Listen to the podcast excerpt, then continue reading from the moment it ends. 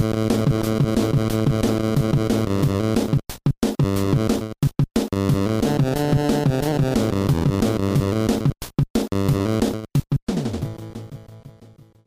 up, everybody? It's the Power Rankings Podcast, aka the Power Rankings Show. I'm your host, Elliot Harrison, and I am uh, pleased to be joined, as always, by the really effervescent, um, confident. There's a lot of adjectives I could use. I just can't think of any that are really uh, complimentary at the moment. at Marcus underscore Mosher. Hello. Ah, man. I, I love that you had to pull me away from pop culture to do a football podcast. This is so good. Yeah, Marcus, I was doing laundry. Marcus was watching the Amber Heard uh, Johnny Depp trial. So there's that. If you guys want his hot takes on that, I'm sure he's got that on Twitter. Uh, we do I've been have. following it along on TikTok, man. It's just it's Oh, a big gosh. deal. All right, cool. TikTok, Bitcoin, it's all the same. So, boy, I just I probably just infuriated like two of our Oh, yeah. listeners right there. I can't wait till there's an NFT of this trial. It's gonna be so good. Yeah, yes. So, so anyway, uh, we actually have a uh, interesting show today. It's it's a it's a free flowing podcast, but it's a free flowing podcast with a little bit of a direction to it. So maybe it's not as it's somewhat free flowing. Uh, we are going to talk a little bit about Memorial Day. I, we didn't do it this week because when we do shows uh, with Brinks, we like to use the rundown and we like to hit every single Mhm. team. And so we didn't want to do it right after Memorial Day because we do those early in the week, as a lot of you guys know. If you haven't checked that out, you could go to YouTube, uh, type in Marcus's name; he's a star, and uh, you'll you'll find the podcast. Uh, or you can just type in the Power Ranking Show. Um, Might have to Also, scroll though- through some Johnny Depp tweets to, to get there, but it'll be there. Yeah, yeah, and Sunless Tanner. But uh, either way, we we wanted to talk a little bit about. I wanted to talk uh, a little bit about uh, Memorial Day and veterans in the NFL because it's not something that's discussed um, very often, and I'm I want to just give some stories that I know. I didn't want to do a ton of research to get in the weeds about the details because I don't know how important some of the details really are um, in terms of uh, either how these guys, uh, you know, like n- numbers of regiments and things like that. I think it's really the theme of players that had promising careers that gave up that career or part of that career for service. Uh, also, we wanted to talk about something that's a little bit topical. Marcus just kind of asked me today. Uh, what's a great landing spot for Jimmy G or Baker Mayfield? And it is tougher than you think when you go through the team. So, how much mental, uh, how many mental calisthenics have you done trying to figure out where to put Jimmy G? Oh, yeah. I think I think Jimmy G is a little bit easier than Baker Mayfield because I think he's probably a little bit easier of a person to fit into your locker room. But when Mhm. you're talking about somebody coming off a pretty major shoulder injury and wasn't super good last year, it's tough. Uh, there, there's just not very many teams. And we did get Kyle Shanahan this week, Elliot, say, hey, yeah, we're going to try to trade Jimmy G. We're shoulder injury obviously kind of put a hold on that stuff, but Mm-hmm. they're they're trying to move on from him. Do you obviously they see, you know, they see him all the time in practice. And obviously they spent a number one pick on another quarterback. But do you think it's a little bit of a mistake to let a veteran like this go right away to play someone that literally is barely played at all? I mean, but this is the price when you trade three first round picks for a quarterback, right? You, you- you didn't really have a choice, right? And I think the 49ers are coming to the realization that we've kind of gotten as far as that we can with Jimmy Garoppolo. Now, that's a long ways. They, they were within a couple plays of winning the Super Bowl, but you have to have everything perfect around him in order to, to have a chance. And I think they believe that Trey Lance just has a much higher ceiling. So it's time to move on and go elsewhere. But when you consider yourself uh, a legit contender, and they should, I mean, they had every chance, Marcus, to win that NFC Championship game. We've gone over that game quite a bit on this podcast. Um, isn't it behoove you to have somebody waiting there that can get it done should things go Yes. awry?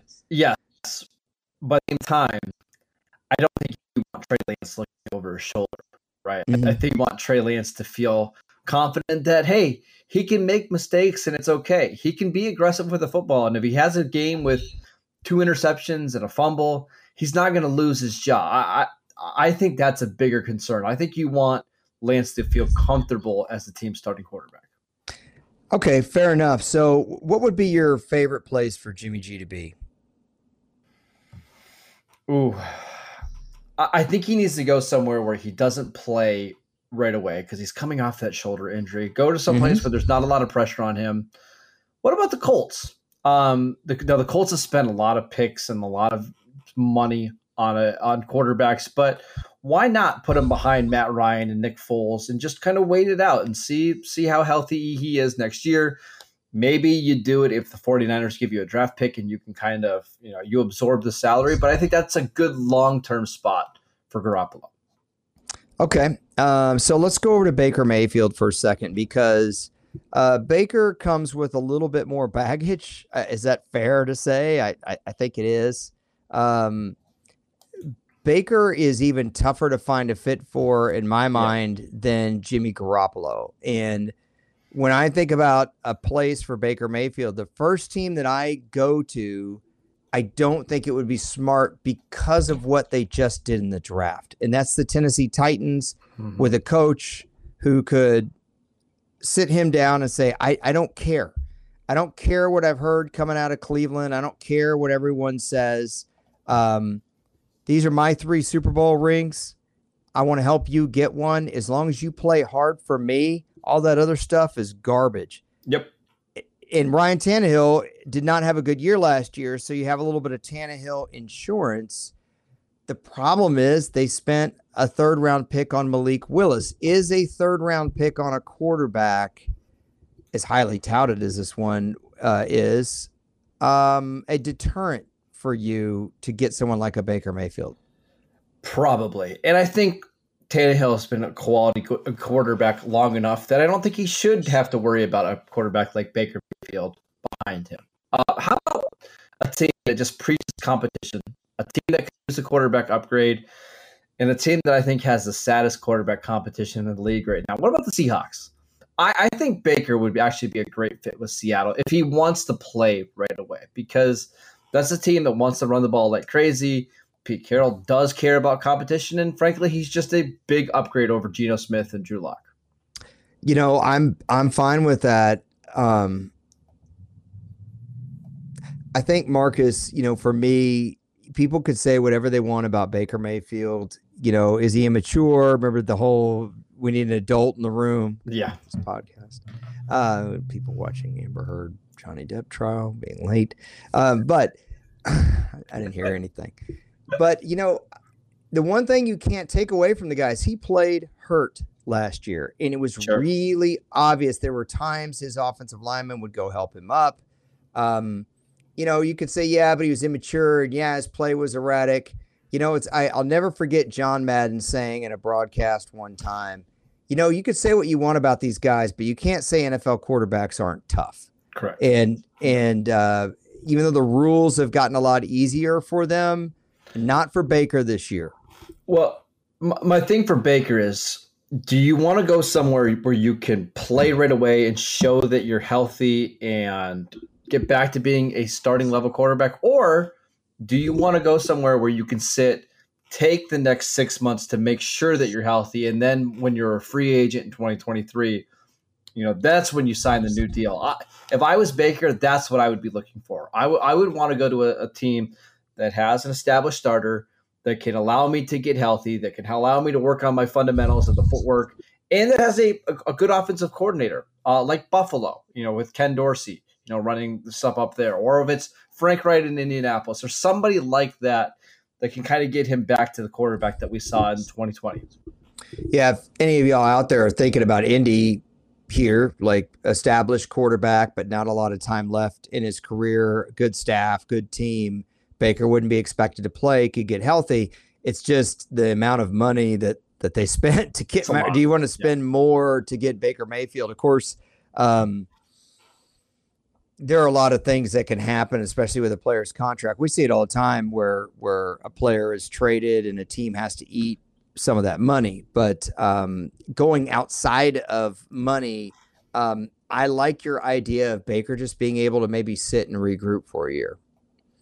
Yeah, and we've seen this work with other quarterbacks. Like the guy that we just got done talking about, Ryan Tannehill, he kind of had this happen with the Titans, right? Like the Miami tenure did not work out particularly well. So he signed a deal um, with the Titans, sat for a half a year, and when it was time for him to play, he played extremely well and parlayed that into a big contract. I I, I wouldn't be shocked if something similar happened with Baker Mayfield. Yeah, I I um I wouldn't either. Boy, it's raining here pretty good, and I just put laundry out. Thankfully, I put it over the uh, overhang. I think. Ooh, golly, that was quick. Um, either way, I think it's it's fascinating to see what's going to happen with both of these quarterbacks because I mean they, are both of them been talked about so much. I mean, I I was telling you on the phone that uh, you know Jimmy Garoppolo got so much fame from really nothing. Uh, the the Patriots got blown out on Monday Night Football by Kansas City. I think it yeah. was 2014. It was 40 something to whatever, and and people were talking about Tom Brady maybe being done and Jimmy Garoppolo waiting the wings. Then there was reports that Bill Belichick really did not want to have to part ways with Jimmy mm-hmm. Garoppolo and and how ownership might have been involved with siding with Tom Brady, all that drama. And then he goes to San Francisco. He wins like I don't know, six straight starts or something. And it's like, yeah, I mean, that's nice, you know, a six game package, but I mean, Teddy Bridgewater, didn't he win five or six for the Saints? And, you know, he happens. The, the, hard part about Garoppolo is with the 49ers, he has a record of 31 and 14. I mean, that's pretty incredible. And you're basically saying, hey, thanks for uh for getting us to the Super Bowl almost twice, and thanks for getting yeah. us to be super competitive. But bye. It's, it's tough. Uh, I no, I got a question for you. Yeah, I got a question for you because uh, both of these guys, I think, are going to have to be backup quarterbacks at least to start the season, mm-hmm. right? I, I, would be shocked if either one of these guys are Week One starters, barring massive injuries somewhere. But who is currently the best backup quarterback in the league? Not not a guy that's like in a competition like Drew Lock and Geno Smith, but I'm saying like a true backup. I, I'll give you some options. Is it Teddy Bridgewater with the Dolphins? Is it Andy Dalton with the Saints? Is it Case Keenum with the Bills? Tyler Huntley with the Ravens? Colt McCoy for the Cardinals. Who, who for your money is the best backup quarterback in the league right now? I think I would trust Case Keenum the most. Actually, Bridgewater too. Both of those guys.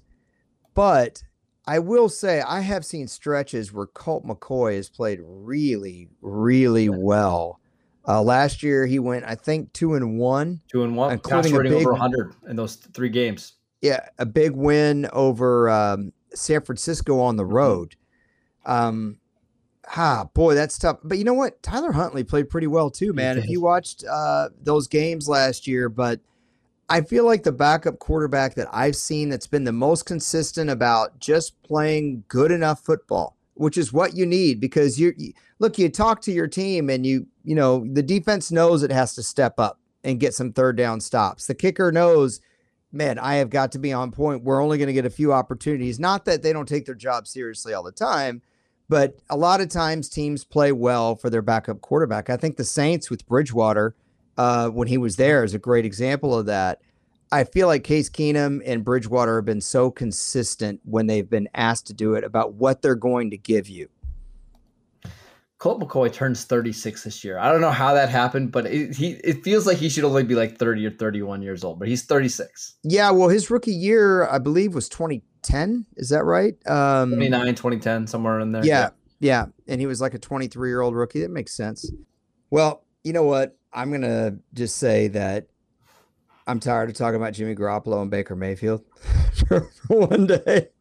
Sure, but uh, the but the backup but the backup debate if there if there is one, I I I think I'd have a hard time seeing somebody be able to argue for anybody but those guys. Um, just going through, I mean, obviously, uh, Nick Foles signed with the Indianapolis Colts, won a Super Bowl a few years ago, but Nick Foles has been very, very inconsistent.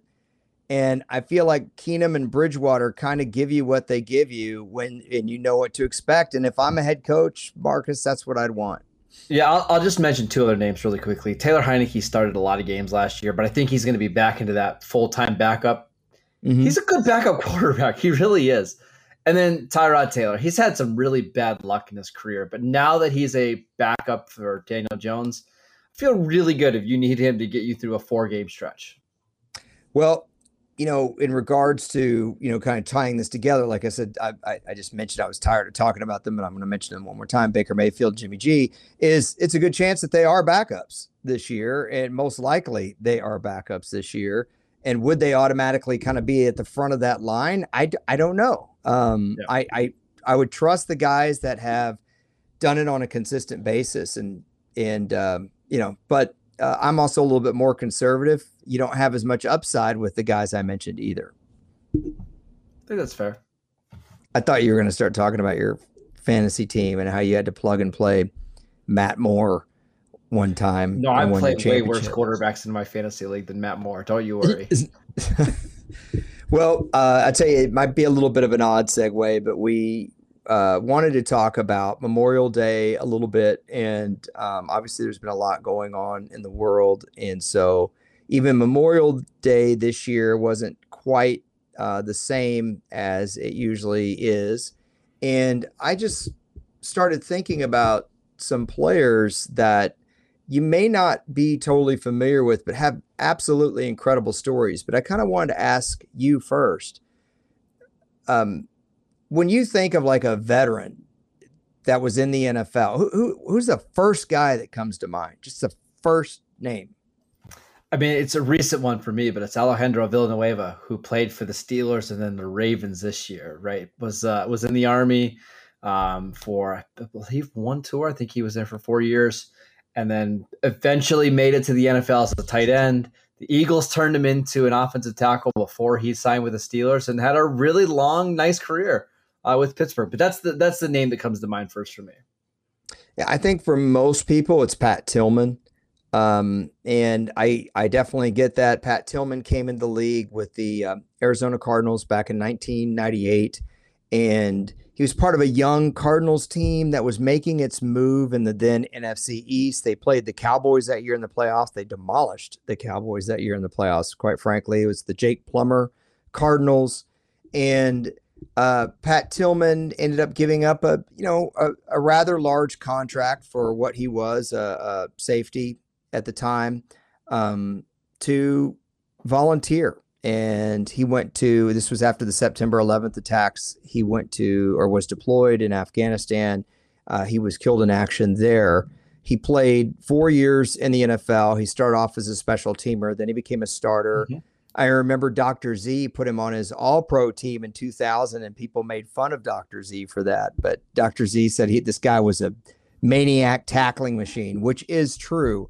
Uh, having watched uh, a lot of Cardinals games in that era, um, plus I was a Cowboys fan in the 90s, the Cardinals were in the Cowboys division. I think Pat Tillman's the first guy that comes to mind. I think the NFL and the Cardinals, the Bidwell family, they've all done a really great job of honoring him I don't want to take anything away from Pat Tillman at all. But Pat Tillman is not the only person that volunteered for duty. Mm-hmm. It's just in this day and age when the stakes, financial stakes, are so high. Uh, whereas guys that volunteered w- back in the old days, they weren't making as much money and not putting. I think people, Marcus, with Pat Tillman, really couldn't get over the fact that he was giving up millions of dollars to do this. Yes. Uh, and then yes. no one expected for him to to to die in action. Yeah, uh, that's. I think that's the one a lot of people remember. Can can I can I bring up another one that is at least somewhat close to me? Sure. Uh, Rocky Bleier, who uh, played for the Steelers in, I believe that was in the 70s, right? Yeah, yep. late 60s, early 70s. Um, so I, am doing this for uh, a family friend, but my wife's uh, neighbor growing up was a man named Jeff who actually served in the army uh, with Rocky. And when Rocky got shot in the thigh, Jeff was the medic that took care of Rocky on the battlefield uh, when it happened. And as we know, Rocky ended up, uh, Bleier ended up returning back to the NFL field, I think it was 1970, uh, was with the Steelers when they won a Super Bowl. I think that's another one of the most famous military members in the NFL. So Rocky Bleier, I think, is a really interesting name to bring up. Eh, you know, he, because yeah, he did get shot in the thigh, but then he tried to jump over a hand grenade that bounced off of uh, another soldier, and he's already been shot in the leg when he's trying to to jump over it. He didn't quite make it, and didn't the, the, the grenade get him in the was it the ankle or the? It was the right heel, right heel. So yeah, so he's been shot in one thigh. He's got a gr- grenade sh- uh, shrapnel in his heel and when he was in the hospital, uh, Art Rooney, the Steelers owner, wrote him and said, "We need you, Rock." And it was very motivating for him that that you know the Rooneys hadn't forgotten about him because he was up. Marcus, I, I don't remember what round he was drafted in, but I want to say it was like 16. I can look it up. I mean, it was he was. This is not like a star player who you know that that everyone's waiting to come back. You know, he'd only been there one year, and so it was really touching and motivating for him to have the the owner be like, "Hey, we need you." Um, and Bleier came back.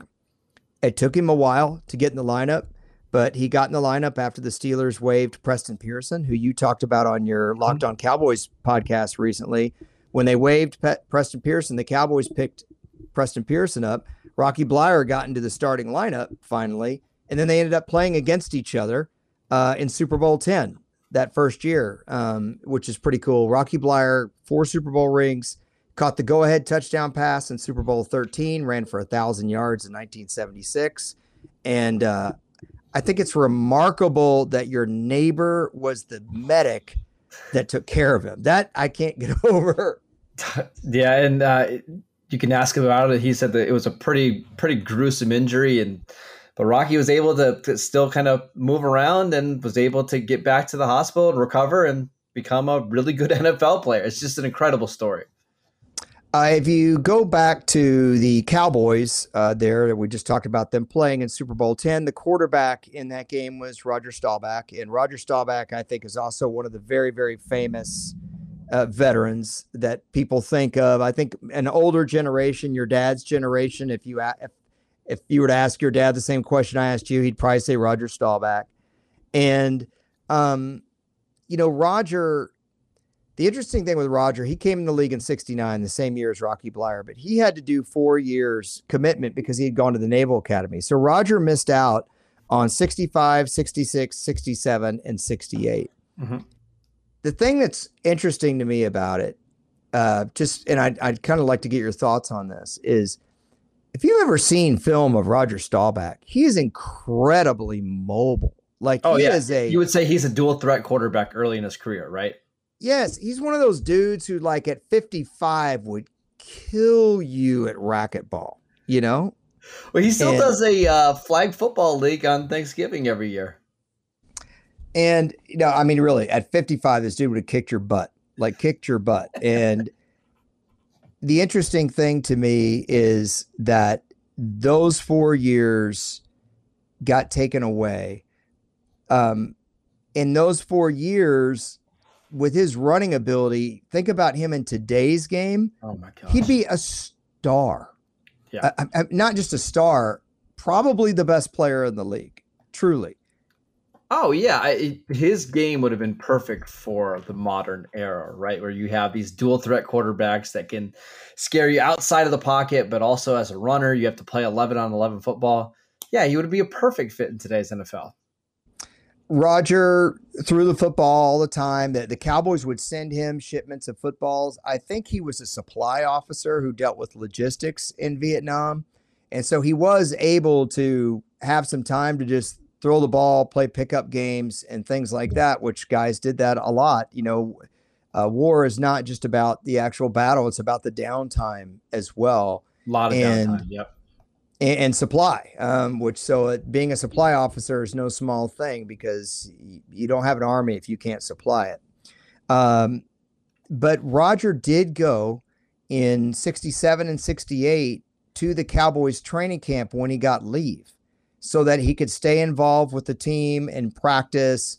And there's a great story about him being in training camp. He's a young guy and the Cowboys uh, trained in Thousand Oaks, California, and they had a scrimmage with the 49ers. And the 49ers had this veteran quarterback named John Brodie.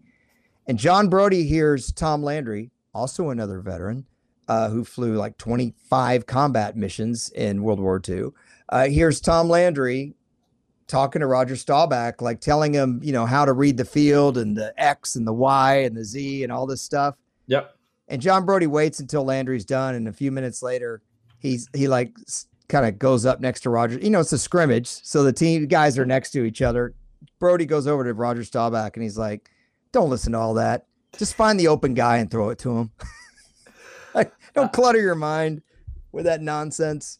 Um, but you know, the Cowboys had a great quarterback at the time, Don Meredith, also your you know your dad's generation Cowboys, yeah. and and uh, you know, it was just hard for Roger to get in the lineup. He didn't get into the lineup, Marcus, until he was 29 years old, but then ended up leading the NFL in passing rating like four times in a really truncated career. Best 14th round pick of all time. I guess it was it was 14th round the AFL. Best 10th round pick of all time in the NFL draft.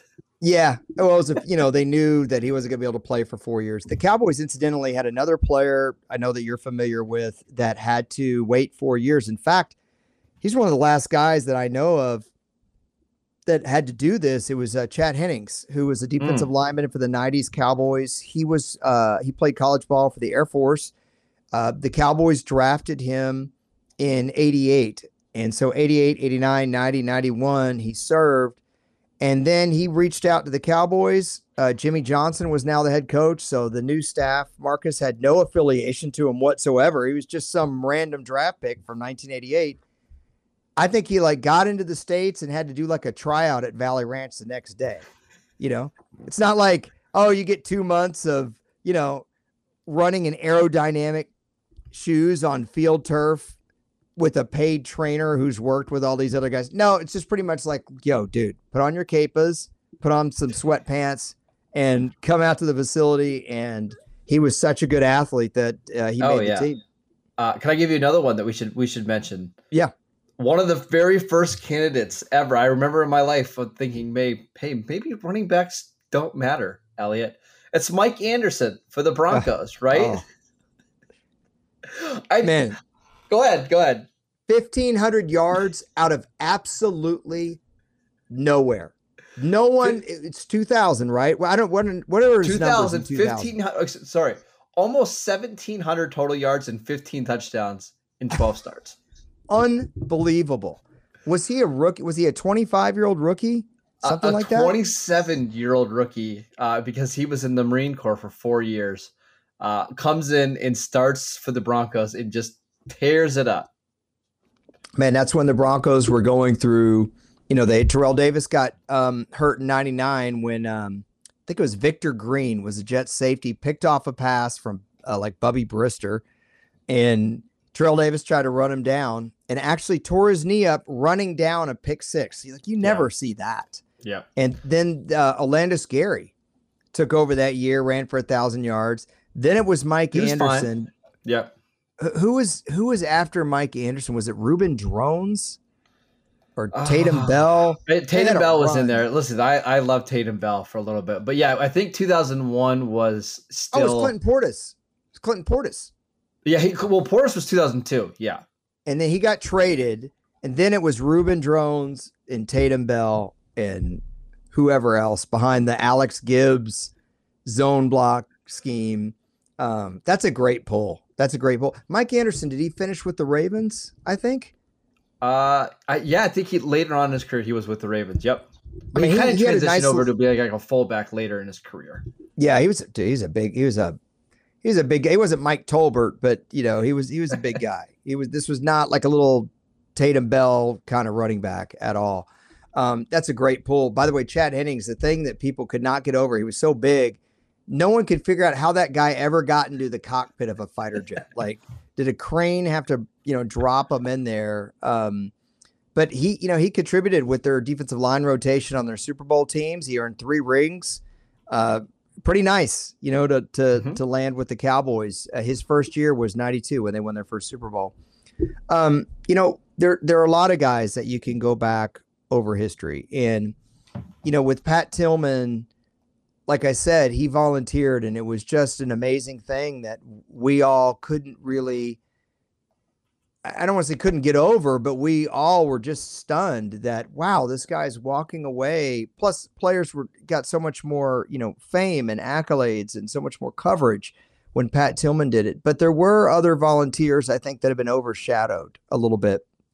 I just want to give out a couple of them um, that that I think are that that are interesting, or guys that if they didn't volunteer, they really took their their commitment seriously. So you can go to college and be on ROTC mm-hmm. program. Mm-hmm. Are you familiar with this? Yes. Um, yes. And and uh, the Bills had a guy named Bob Kalsu who was a nose tackle. He won Bills Rookie of the Year his first year in '68, but he was ROTC in college. And when they needed him for Vietnam in '69, you know, he could have gotten something that was not near the front lines or combat zones, and he felt like that wasn't right. He thought just because I'm a football player, I shouldn't. I should honor my commitment. Uh, he ended up passing away there. Uh, it was hit by a mortar shell. Uh, he was advised to actually hide in a bunker, and he wanted to be out there with his guys, uh, even though he was an officer mm-hmm. to to help them. Um, and NFL Films did an amazing piece on it. Uh, they won an Emmy for it. So if you ever want to watch a really great piece, type in Bob Kalsu. It's probably on YouTube. Um, he's an excellent, excellent example.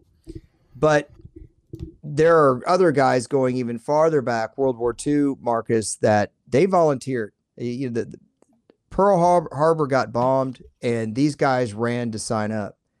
And I remember reading, I think the Bears and Washington were playing a game on December 7th, 1941. And the PA announcer actually came on and said, any military personnel that's in the stadium, please report to your your officers or your offices immediately. Mm. It's just crazy to think because Pearl Harbor was on a Sunday. And so there were several players that were lost in World War II. And so there's just two little stories I'd like to tell about uh, two of them.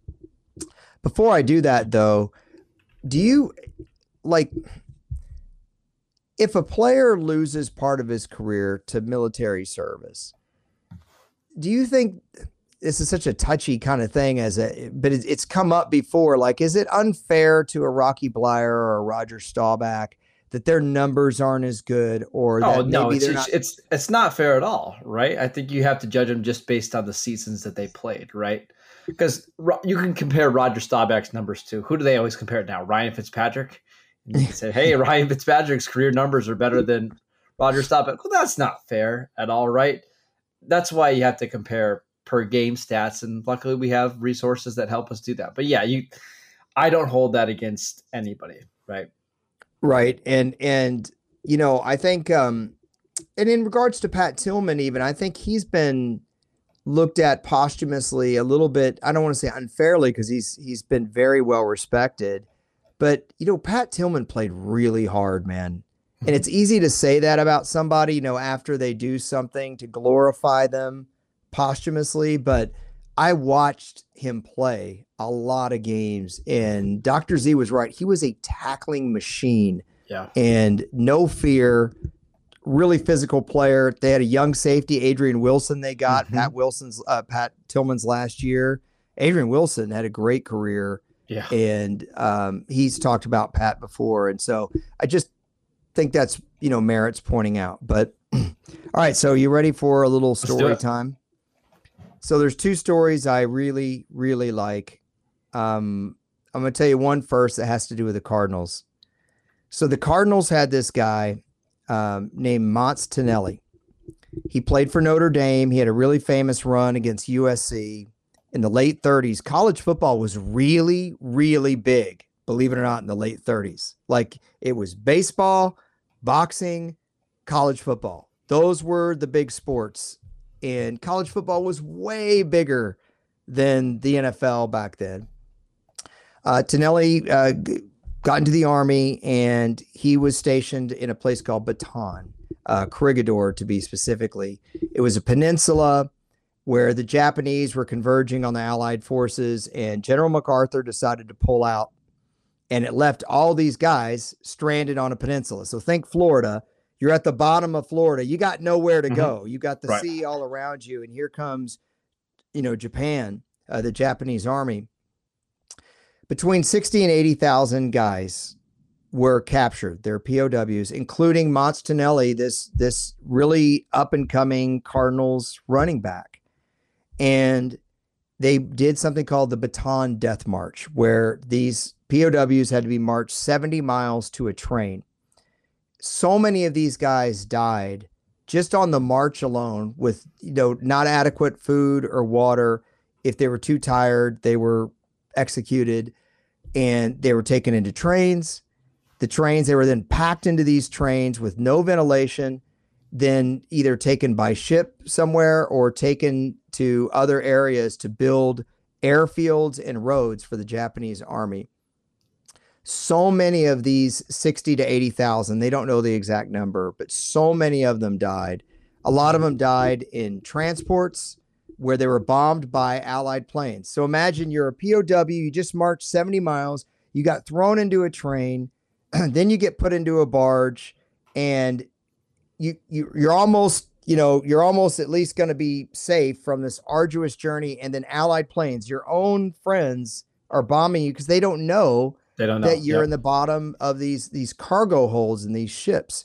And i mean they just pack these guys in these cargo holds they suffocate i mean it was it was the probably the worst most egregious treatment of pows in the history of modern warfare. And Motts Tonelli was right in the thick of it and survived all of it, all of it. And after he survived, he went from 180, I think, or 190 down to like 90 pounds. Marcus, he lost. I, I, I say I actually met one of these POWs last year. Same story. He can't. he was when he went into the army, he was 180 pounds, and he left. He was 89 pounds.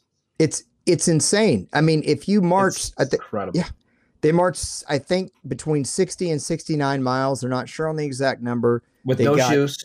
No yeah, shoes yeah, on. No shoes or nope. or also, how about just exhausted from warfare?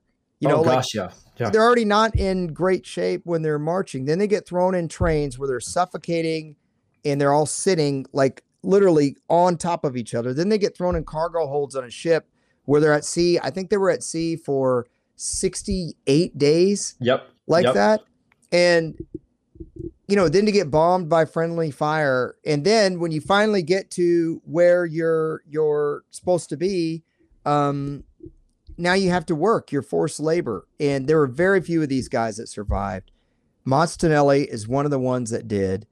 Um, there's a great great book called Ghost Soldiers. If you like nonfiction and you like war history at all I, it's one of the best books i've ever read on on any war. And it's about the Army Rangers that were trained to go in and rescue these POWs, and they did, and it's amazing. It, um, there's there's say there's still a few of these POWs that are alive. They have videos up on YouTube.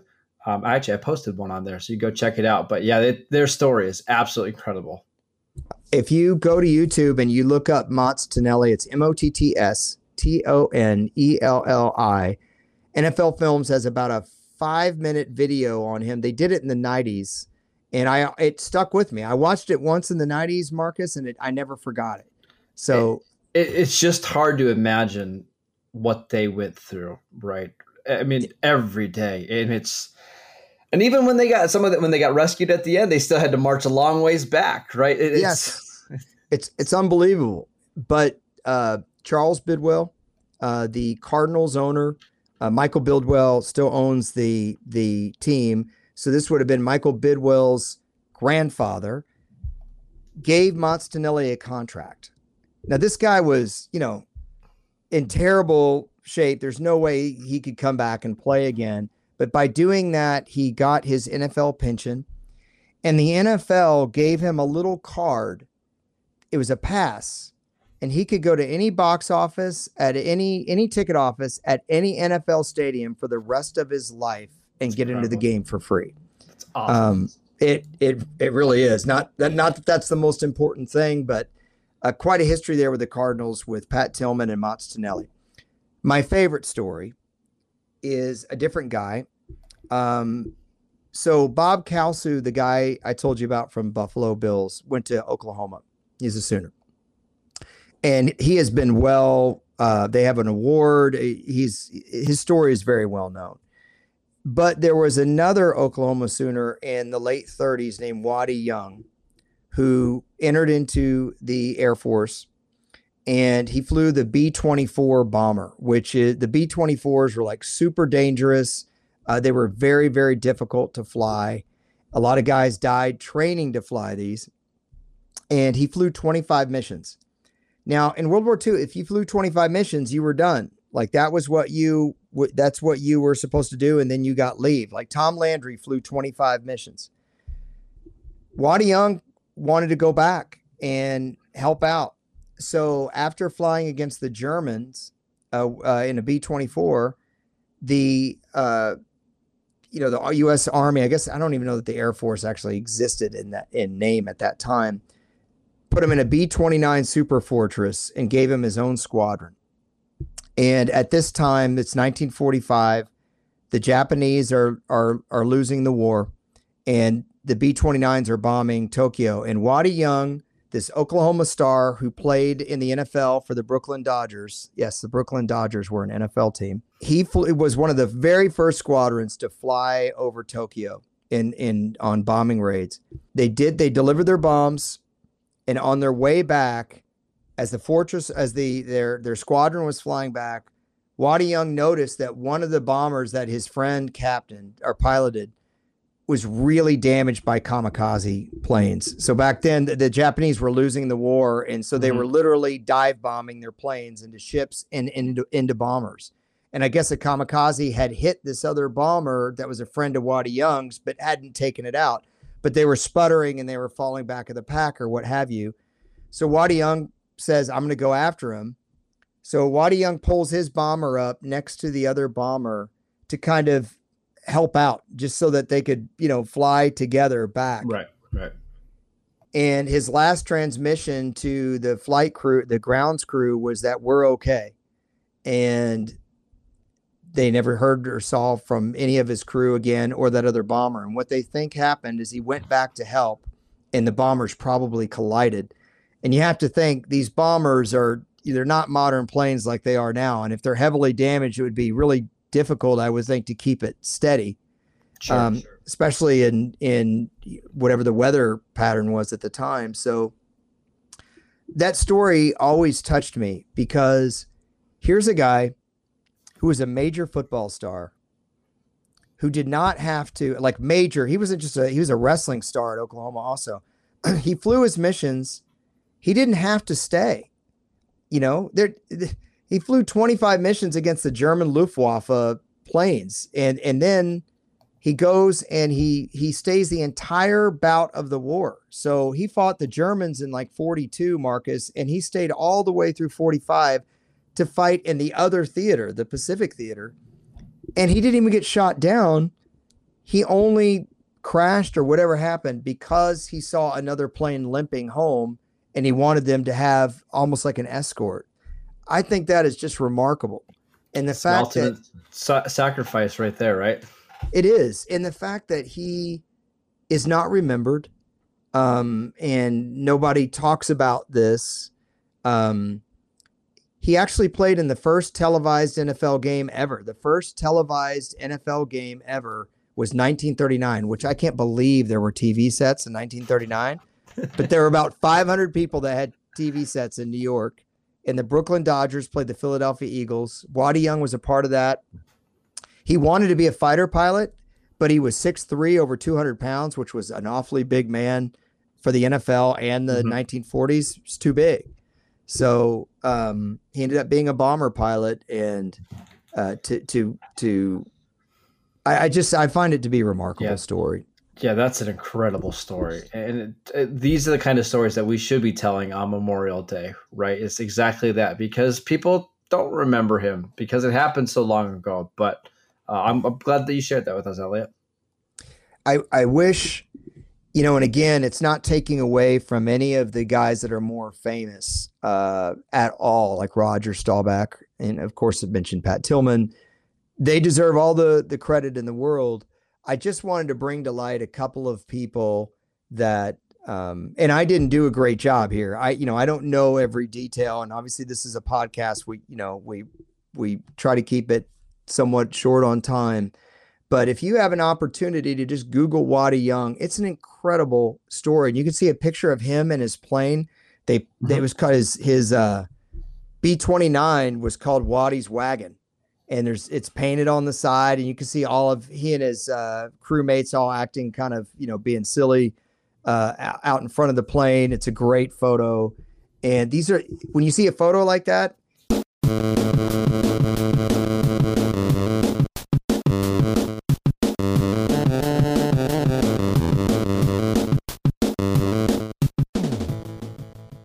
the B 24 bombers that they flew over Europe, those things, I really wonder when they call something like a, well, let's just put it this way those things were incredibly dangerous even in training. And so for a guy to fly that against the Germans, then say, you know what, I want to stay. Uh, they assigned him to Japan, and now he's flying a B 29 Super Fortress, which were those massive bombers. Um, it's uh, it's just it's it's a remarkable thing. Motts Tonelli, like I said, the video is on YouTube. If anyone out there wants to go look at, it, it's a quick vignette. It's about five minutes. The vignette on Bob Kalsu, the Bills nose tackle, is absolutely phenomenal. Hmm. And uh, like I said, uh, NFL Films won an Emmy for that one. There's also a great Sports Illustrated feature. He's got a plaque uh, at Buffalo's Stadium. I forget what did we call it? What's the Bills Stadium called now? I always forget. It's, it's not Ralph Wilson anymore. What is no, it? It's not NRG. That's um, what is the Bills? Well, there's a plaque there. This is this is bad radio, but they're getting a new stadium. Uh, it's uh, hold on, I got it right here. It's Highmark Stadium.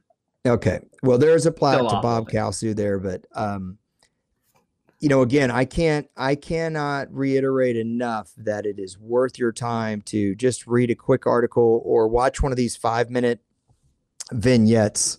Um, NFL films, man, that's really when they're in their pocket too. Oh, when they yeah. do those those kinds of stories, and uh, you know, all of them, all of them are great. But is there anything that really sticks out to you before we go?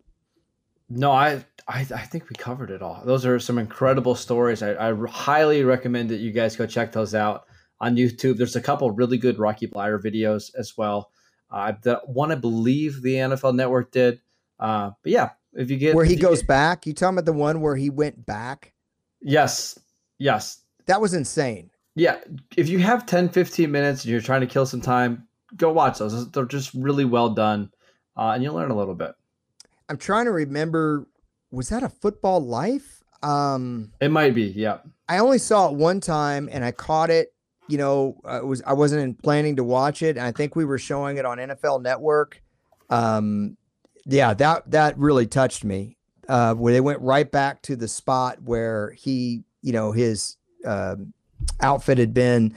Uh, I, I the fact that your neighbor so your neighbor would have to be, you know, about 70 something years old. I think he's 76, 77. Uh, just saw him. He was in the, we went to a Memorial Day parade uh, and he was in the parade for the, uh, the veterans. And it was really nice to see him there. So, man, that is, uh, that is really something. Well, you know, they, they, uh, last thought from me here is I asked you about, do you think some of these guys' careers have not been, maybe looked at the way that they should because they lost time. And the, the most famous example of that is actually Ted Williams, uh, mm-hmm. who uh, served.